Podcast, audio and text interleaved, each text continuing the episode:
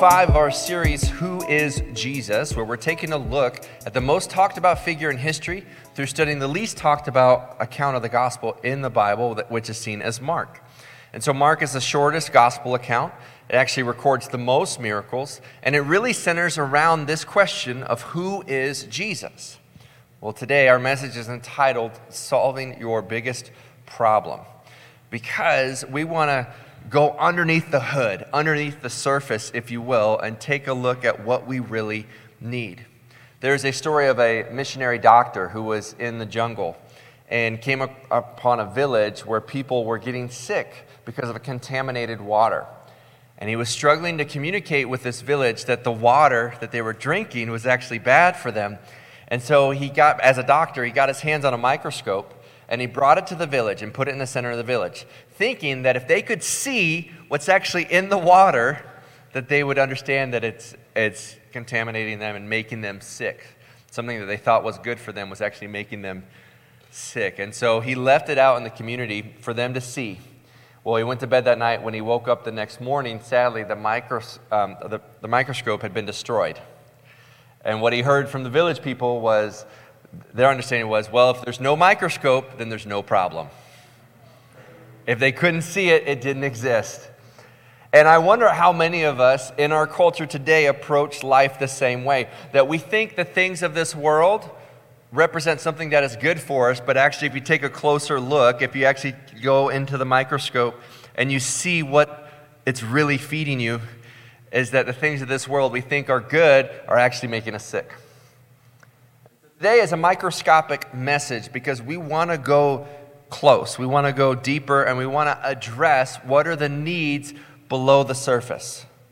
What are the things that keep us up at night? What are the things that we worry about? What are the things that are stressful? Because and what is it that the world tries to offer versus what Jesus tries to offer? Because if we understand that, then we can realize that Jesus meets our greatest needs and solves our biggest problems. Now, it's week five of the series. We're not walking through every single story in Mark because we're actually leading through broad brushstrokes and examining different passages as we lead up to Easter. And so we're going to finish the book of Mark there on Easter Sunday. And so you kind of know where we're going direction wise. But I want to highlight some of the miracles that either you've read about in your growth groups or we've talked about on a Sunday morning because there's a lot that's been happening. The Gospel of Mark is seen as the action gospel because so many things are happening. And even though it's the shortest gospel account, it actually records the most miracles. And that's because the writer is trying to show you who Jesus is more than just simply tell you who Jesus is. So some of the miracles include this. Uh, in chapter 1, Jesus cast out an unclean spirit, also healed Peter's mother in law, also healed a man with leprosy. He heals a paralyzed man in chapter 2. Chapter 3 heals a man with a withered hand. Chapter 4, he calms a storm. We shared about that last week where he spoke, and in just a few words, he calmed both the wind and the waves. He, in chapter 5, heals three people. He heals a demon possessed man, actually sends a legion of spirits out into a large group of pigs that run off the cliff. Uh, sadly, no bacon. And um, so it goes off there. He actually raises uh, Jairus' daughter back to life, a religious leader. Interesting to note there that it's a 12 year old girl. Um, man, can you imagine the attitude of that 12 year old girl after she's been risen from the dead? Like, a 12 year old girl already is going to give you attitude. But like, you know what I mean? Because pictures like, it's, it's nothing. It's not like I died. Did that already, right? You're just going through. Like they they can bring life back into that teenage girl, but something tells me that teenage girl may have taken some life still out of Jairus, her father, in that moment. But it's still an incredible miracle. Uh, Jesus also heals a woman with a blood condition. Um, and then chapter six is actually a big chapter I'm skipping over just for the sake of the fact that it's a commonly taught story that most likely I will also come back and preach to, just realistically speaking, where Jesus feeds the 5,000. And in that, it's actually more than that because it's a, it, they, in that time, they count based on the men that were present in the space. So it's just a numerical thing of how they counted in that culture. And so when you include women and children, he really fed more like 18 to 20,000. So picture Jesus filling up the entire footprint center, the home of the Phoenix Suns, there, and, and feeding that entire arena with a little boy's Lunchable of a couple of pieces of bread and some fish. What's interesting too about that is all these people, so all, like 20,000 people almost are, are surrounded listening to the preaching of Jesus. He has compassion on them. The disciples like, hey, what are we going to do? We can't feed these people. And he turns to them and goes, well, why don't you feed them? Knowing full well that they can't.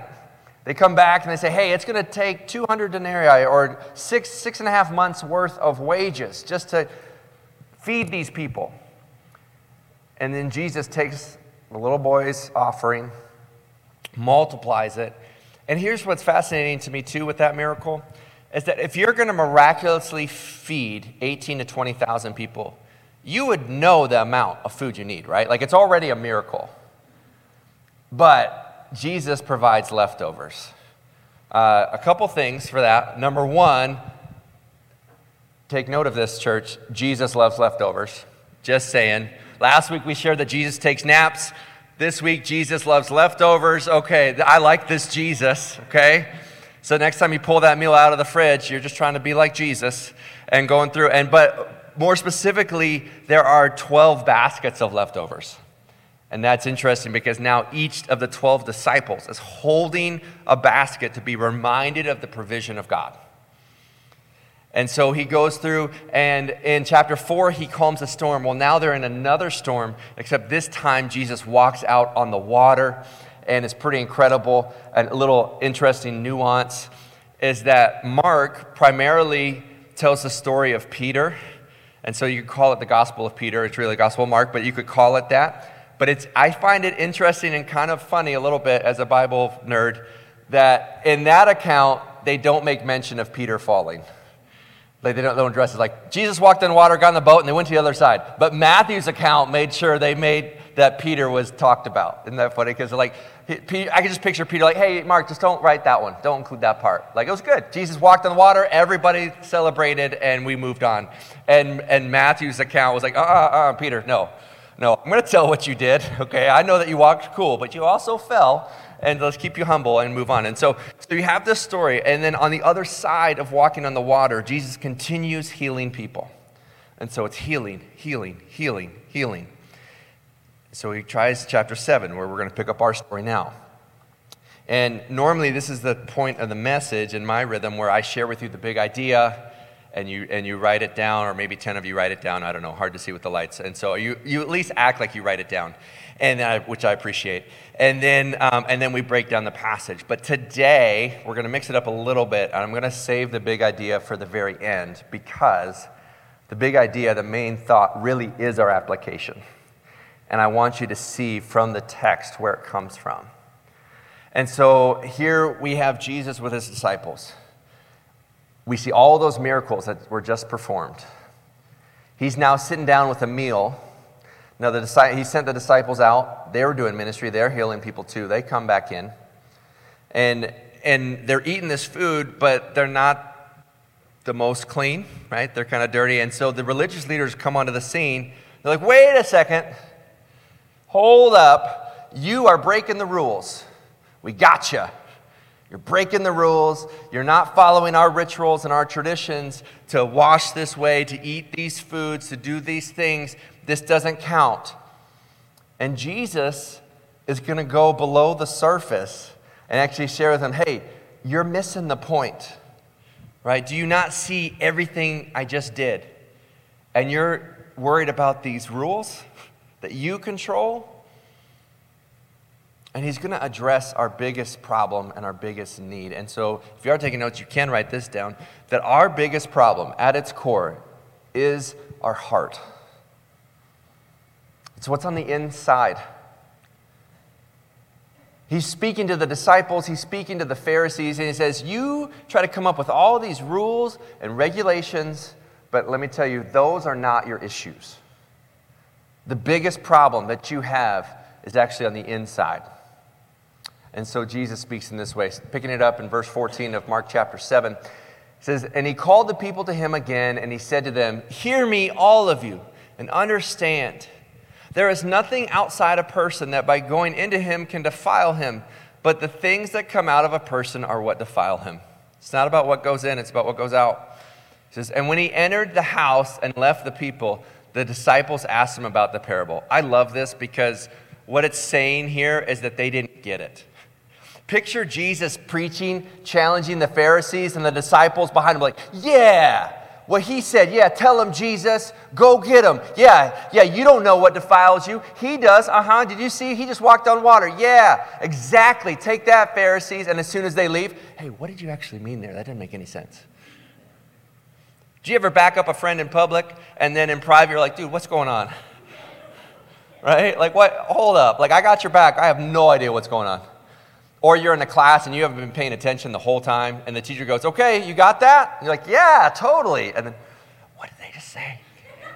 What was number seven? What can you give me a? Like the disciples get it. So if you feel like there are times in church where you don't get it, that's okay. Because the disciples who saw the miracle feeding of the 5,000, saw Jesus walk on water, were sitting there affirming him, going, Amen, when he was challenging the Pharisees. As soon as they got alone, they're like, Yo, Jesus, we don't get it. And so then Jesus continues then, verse 18, he said to them, Then you also are without understanding. Do you not see that whatever goes into a person from the outside cannot defile him? And since, since it enters not his heart, but his stomach, and then is expelled. And then uh, one of the few times you get commentary from Mark is thus he declared all foods clean. Because in this instance, they were debating about washing rituals and the food they eat and saying it's not from the outside, it's from the inside. So at first glance, you're like, yes, we can eat whatever we want, we can do whatever we want, freedom. But he, uh, hang on. the, the reason it's not the outside is because your issue is what's on the inside. He continues on, verse 20, he says, He said to them, What comes out of a person is what defiles him. Verse 21, from within, out of the heart of man, comes evil thoughts, sexual immorality, theft, murder, adultery, coveting, wickedness, deceit, sensuality, envy, slander, pride, and foolishness. All these evil things come from within and they defile a person. He just listed everything that's actually by default in a human heart. So at first glance, it's like, yes, there is freedom, which he preaches.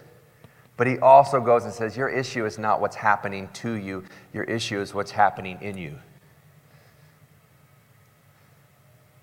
I'm going to put it another way here to understand this that no religious, political, or economic system will meet your greatest need, which is salvation.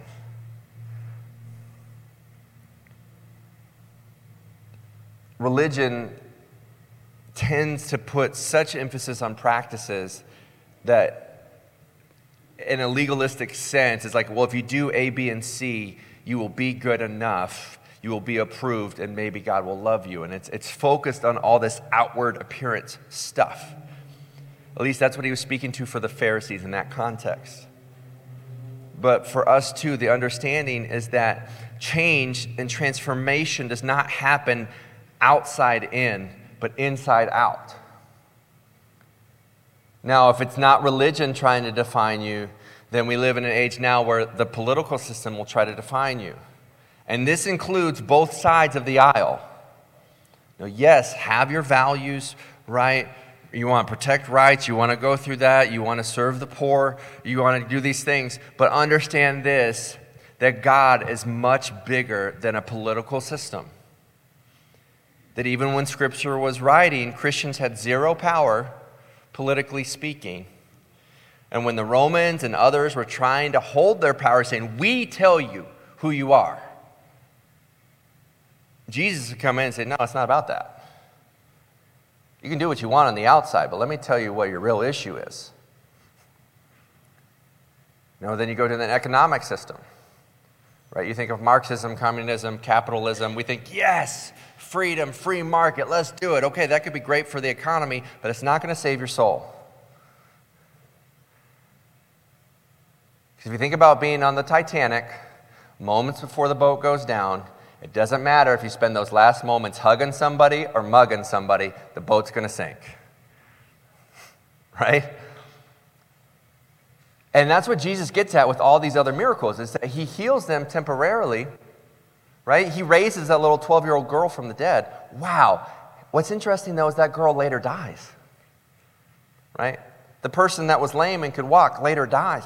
And so, if you don't address the deepest need, which is the sin that is in your heart, then the outside doesn't matter. And so, that's why it's so important for Jesus to reach the innermost part of your soul, because that is what changes things. Now, what's also great about that is that no matter what has happened to you on the outside, Maybe it's not sin that you've struggled with. Maybe it's sin that's been done to you. Maybe it's a circumstance that's happened to you. Maybe it's persecution or activity that's happened to you. What's beautiful about the gospel is that no matter how difficult your life is, has been, or will be, they cannot get to the part that God can. Which means no one in this room is a victim. And everyone has the potential and the access to experience victory that comes from knowing Jesus as Lord and Savior. It says, Your greatest need is not to have political power, to have religious power, or economic freedom. Those things happen or won't happen. Your greatest need at its core is going to be do you know Jesus as Savior? Do you have forgiveness for your sins? And where are you spending eternity? And those are the needs that Jesus speaks to. I think that's why he heals people on the Sabbath. Just to kind of mess with the Pharisees, because the Pharisees put all their eggs in the basket of these rules. You must follow these rules. Says, mm, the rules were made for man, not man for the rules. So you're saying that if the rule's here, but you have a chance to help someone, you're not going to do it? Here, get up and walk. And instead of focusing on the fact that Jesus has the power to heal someone, they're like, oh, you didn't do it on the right schedule, right? Jesus, you didn't fill out your TPS reports, okay? You did not follow the chain of command. You didn't do it correctly how I thought you should. And he says, no, it's not about that. It's so much deeper. So he's teaching to the disciples who don't get it. He's preaching to the Pharisees and challenging their rules. And now he's actually going to show us through his interactions with two different people. And you're going to see two very different approaches to Jesus, and that Jesus actually connects with both of them. First one is what we're going to call the assertive approach to Jesus. You could also call this the angry mama approach. Okay? You have persistent people, and then you have angry parents. That's a whole nother level of persistence, right? For, for how far you will go to help a child to meet the need. Because you're going to see a woman who breaks all the rules, who doesn't follow any of the protocols, but for the sake of her child, does what she can to get to Jesus. And Jesus is going to acknowledge this. So he just told the disciples and the Pharisees, Your traditions won't save you, your rules won't save you do this, don't do this, that will not save you. And by the way, that's not your biggest problem. Your biggest problem is your heart. So you can't say, Woe is me, everything happening to me. No, you're evil at your core. But there's good news, and let me show you. So we see this assertive approach, see the angry mama approach, and here it comes in verse 24. And from there he arose and he went away to the region of Tyre and Sidon. So Tyre and Sidon is seen as this outside of Jewish norm outside of this religious norm. And so he's going to go into an area that was already seen as outcast, lesser than, lower than. He says he went away to the region of Tyre and Sidon, and he entered a house and did not want anyone to know. I mean, Jesus wanted a break, right? Like, come on, just, just want to get away. You ever want to get away from something, and then like, and that's when the big need shows up? You're like, oh, can I get a day, right? So Jesus is here, but he doesn't turn the person away. He says, but yeah, he could not be hidden. But immediately, this is the action gospel here, a woman whose little daughter had an unclean spirit heard of him and came and fell at his feet. Now, the woman was a Gentile and a Syrophoenician by birth, and she begged him to cast out a demon out of her daughter. Now, the reason he includes these details is because she breaks all possible rules right now. Because women don't typically approach men, let alone in a house. Gentiles don't pursue Jewish people. Um, the Phoenicians, um, Syro-Phoenicians, do not approach Jewish people. So, whether it's gender, whether it's religion, whether it's class, whether it's ethnicity, she's breaking all of these protocols that are not okay in that culture. Why? Because she is motivated to help her child. Right? And so she comes in, and now she says, there, um, he said to her, Let the children be fed first, for it is not right to take the children's bread and throw it to the dogs. Now, this seems really weird, but he's actually telling a parable. Because in the story of the gospel, it's described that Jesus would take the message to the Jews first and then to the Gentile world. You see this patterned all throughout the Old Testament, into the New Testament, and even in Acts and beyond. Jesus told the disciples, You will be my witnesses, Acts 1 8, in Jerusalem, to Samaria, Judea, to the ends of the earth. So start with the Jews, then go to the Gentiles. What he's basically saying here is like, hey, it's not your time yet.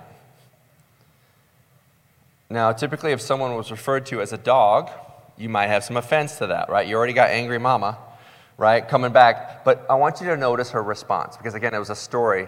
She, one, we tend to get offended for other people sometimes, right? She's not offended. Just throw that out there.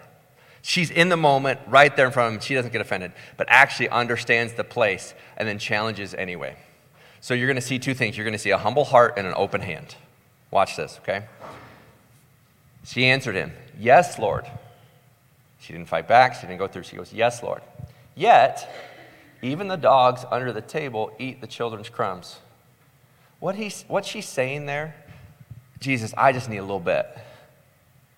Like, I get I'm breaking all the rules. I get that I'm not following the protocol. I get because I saw all the miracles and things that you're supposed to be Jewish people first and we're later and this first and then later. But, but I'm here now.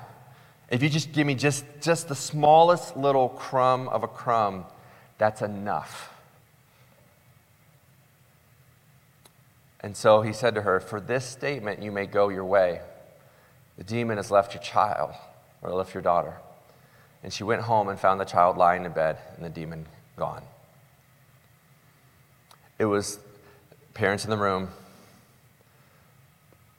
The persistence and faith of parents can and will pay off. Don't ever stop fighting for your kids.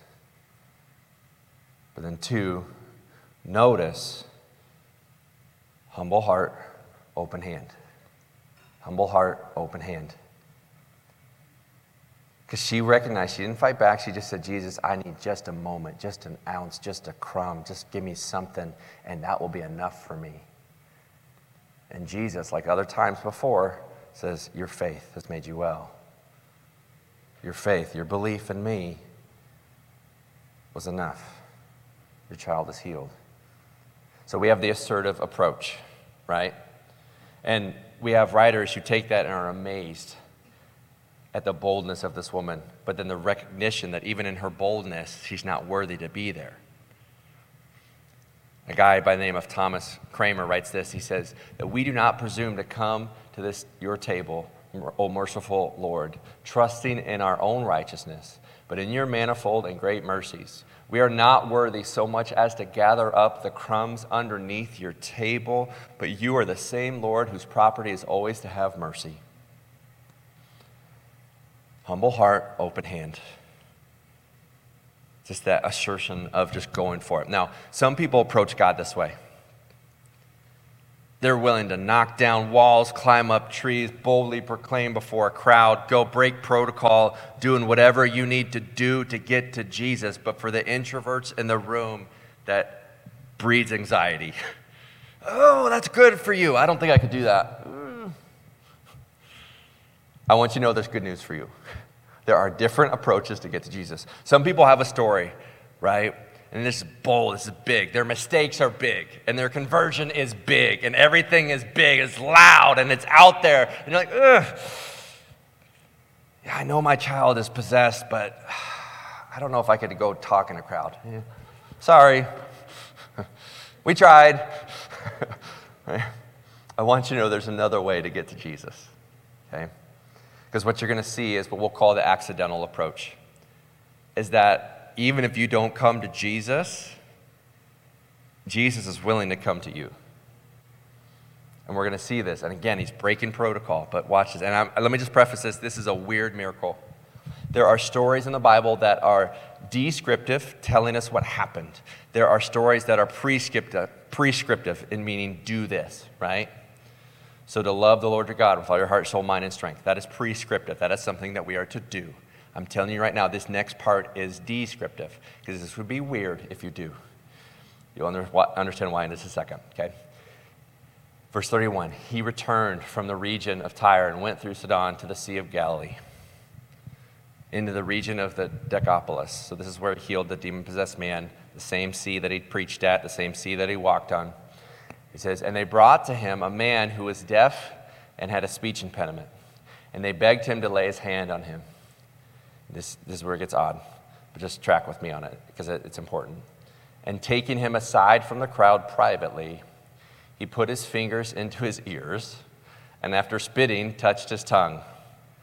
And looking up to heaven, he sighed and he said, Ephphatha, that is, be opened and his ears were opened, and his tongue was released, and he spoke plainly. And Jesus charged them to tell no one. But the more he charged them, the more zealously they proclaimed it. And they were astonished beyond measure, saying, He has done all things well, even makes the deaf hear and the mute speak. Now, why in the world did Jesus give that man a wet willy? He did. Like he literally stuck his finger in his ear. Like, can you imagine, like, heal him? Oh, miracle worker, rabbi. Right? We bring before you this man who desires healing. You got it.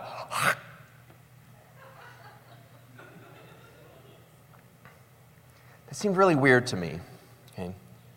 But I want you to notice something, and this is actually pretty cool. This is pretty cool and shows you the genius of Jesus and his ability to connect with every person at every level. A lot of the miracles of Jesus were big and loud, right? Calming a storm, that's kind of big, right? Right? Peace, boom, wind, waves, done, right? Feeding 5,000, 20,000 people, Boom, that's big, that's public, that's loud. But this miracle, I love this. This miracle was for the man. He takes him privately. Now, think about this. All those miracles of Jesus, he spoke, right? If he did that, which he does, he does say words, but without the other things, how would that man hear that? He's deaf. His language that he could understand was physical touch. So Jesus took him privately. He had been outcast, overlooked his whole life. And if a miracle worker starts sticking his finger in your ear, that's probably embarrassing too. But instead, he goes, I see you. I see your greatest need. I'm going to pull you aside, and in a quiet moment, I'm going to speak your language so you know that I'm for you. And through the physical touch, breaking all the protocols, right? Because a rabbi, a Jewish leader, shouldn't do that. You're not supposed to be associated. You're not supposed to be there. You're not supposed to be that close, let alone touch the person. But he does so to show even those that didn't come to him, he'll go to them. And in the quietest of a moment, he will show up and show off and tell you that I'm here for you. Now, another thing that's interesting about this story, though, is before the miracle, he sighs. And uh, let me just confirm it in the passage real quick. Just want to make sure. Yep, okay. Verse 33. Pull up, can we pull up verse 33 and 34 real quick? What verse does he sigh in? 34. Okay. What verse does he do the whole weird finger tongue thing? 30. If it's me, I'm sighing in verse 32. Right? Like if I know I'm going to like put my hand in the dude's ear and grab his tongue, I'm like, right? He doesn't though. Why does he sigh then? Why does he take a deep breath? Scholars and commentators and I have pointed out, and I would actually tend to agree with them, that what he's doing here is that he's recognizing the man's deepest need. You see, when he was performing these miracles, they were signs to point that Jesus is the Messiah. And so to heal a man physically was to demonstrate the power that he was going to do spiritually. But the only way he was going to meet that need, make that miracle, and save that man was to, in fact, go to the cross and die for him. So I think the reason he sighed, the reason he sighed before proclaiming to be open beforehand, was it was another reminder and recognition of what he was about to do and how far Jesus would go to meet your greatest need. You see, healing the deaf and the mute was a sign. The prophet Isaiah in Isaiah 35 says this in verse 4. He says, Say to those with fearful hearts, Be strong and do not fear. Your God will come and he will come with vengeance, with divine retribution, and he will come to save you. Now, when you think of divine retribution, you think of, yeah, get them. All those people that have oppressed us, Jesus, go get them. In fact, Palm Sunday, they were hailing him Hosanna with palm branches, thinking, the king is here. You gonna get it, Caesar? Jesus coming for you. We are about to get saved be ruling up in this joint. We're going to take your house. We're going to take your chariots. And Jesus is about to be king, and it's going to be awesome. But he's not actually talking about that because the greatest need is not on the surface. The greatest need is in the heart and for eternity. And so it says in here, it says, with divine retribution, he will come to save you. Then will the eyes of the blind be opened and the ears of the deaf be unstopped. Then will the lame leap like a deer and the mute tongue shout for joy. So, if Jesus is promised to bring with him divine retribution and ultimate vengeance and justice and power and strength, it says, when you see the signs, when you see the deaf beginning to hear, when you see the mute beginning to talk, when you see the lame beginning to walk, understand this that salvation is here and divine justice is about to be served. If the divine retribution is not happening with Jesus destroying the rulers and the leaders of that day, then how is it coming? Because it has to be true. I like the way Pastor Tim Keller put it, and he writes this a little bit longer quote, but it's pretty powerful. He says, there is something else Mark wants his readers to think here. Isaiah says the Messiah will come and save us through divine retribution, but Jesus isn't smiting people. He's not taking out his sword. He's not taking power, he's giving it away. He's not taking over the world, he's serving it. Where's the divine retribution? The answer is he didn't come to bring divine retribution, he came to bear it. In other words, the justice that was poured out by God was poured out on Jesus. That's why you can say it's not about your rules, your regulations, your systems. Your deepest need is your heart, and only I can save that. And the reason I can save that is because I die for you. And this leads to our point for today. No one is good enough to have a seat at God's table. But Jesus invites everyone to come. At your core, not just what's happened to you, but at your core, your deepest problem, your deepest issue is your heart. And when left by itself, you will make the wrong choice. You are not good enough for God. You aren't. But neither am I. No religious, political, or economic system can save you. God can. And the reason Jesus came and the reason Jesus healed was to show you that beyond just physical healing, I can give you spiritual forgiveness. And that is your deepest craving and need. Everyone's invited to the table. Whether you're assertive and bold and breaking down doors and walls and roofs and everything, saying, Jesus, show up. Or you're broken and lost and alone and in a private moment. The two things those people had in common a humble heart, open hand. And if you do that, man, woman, adult, child, every race, doesn't matter your status, your class, your struggles, your sin, everyone is invited. You're invited to the table. God looked at your sin. God looked at your baggage. God looked at your issues. God looked at your struggles. And he, you know what he saw? A beloved child who was willing to give his life.